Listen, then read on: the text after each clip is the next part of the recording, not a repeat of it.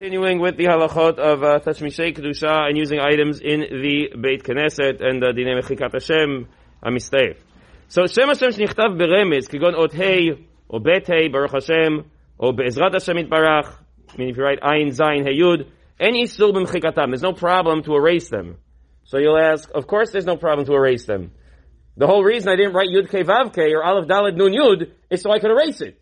Isn't that the whole point of writing Hey with a little dot or Dalit with a dot? That's the whole point. I understand you can't erase Yud Kei Vav Kei. So the challenge is, is that there's a din of kinuyim. There's a whole question of kinuy. A kinuy the Gemara talks about as descriptive names of God.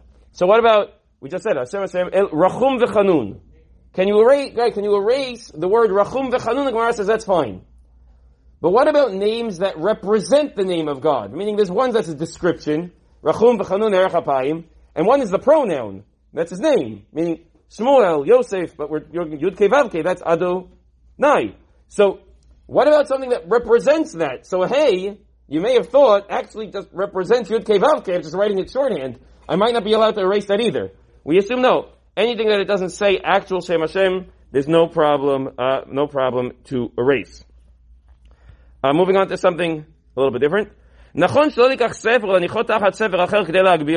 It's not appropriate to take one sefer to raise up the other one. You know, sometimes you're learning and uh, it's small and you want to get closer, so there are two ways to do it. You can either lean over or you can raise the, raise the sefer up. So you don't have a stender.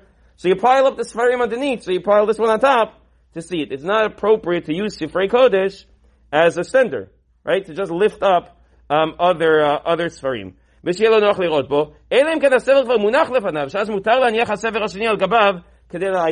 So this happens a lot. You're learning Shulchan Aruch. Shulchan Aruch is a big book. And it's open. And he says, oh, go look at it. And he's referencing a Rambam.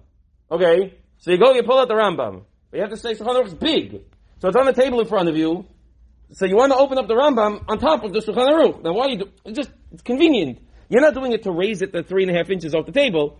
So he says, that's fine. If you're just using it in the midst of learning, you're not doing it pedafka. Meaning there's nothing, you're not poggim in the, in the, you know, in the kavod of the bottom sefer. Then that's fine. If you're just using it to lift it up, so that's wrong. But if it's all open because that's how you're learning, and you have svarim all over the place because that's how you're learning, so that is not, that is not an issue at all and is permissible.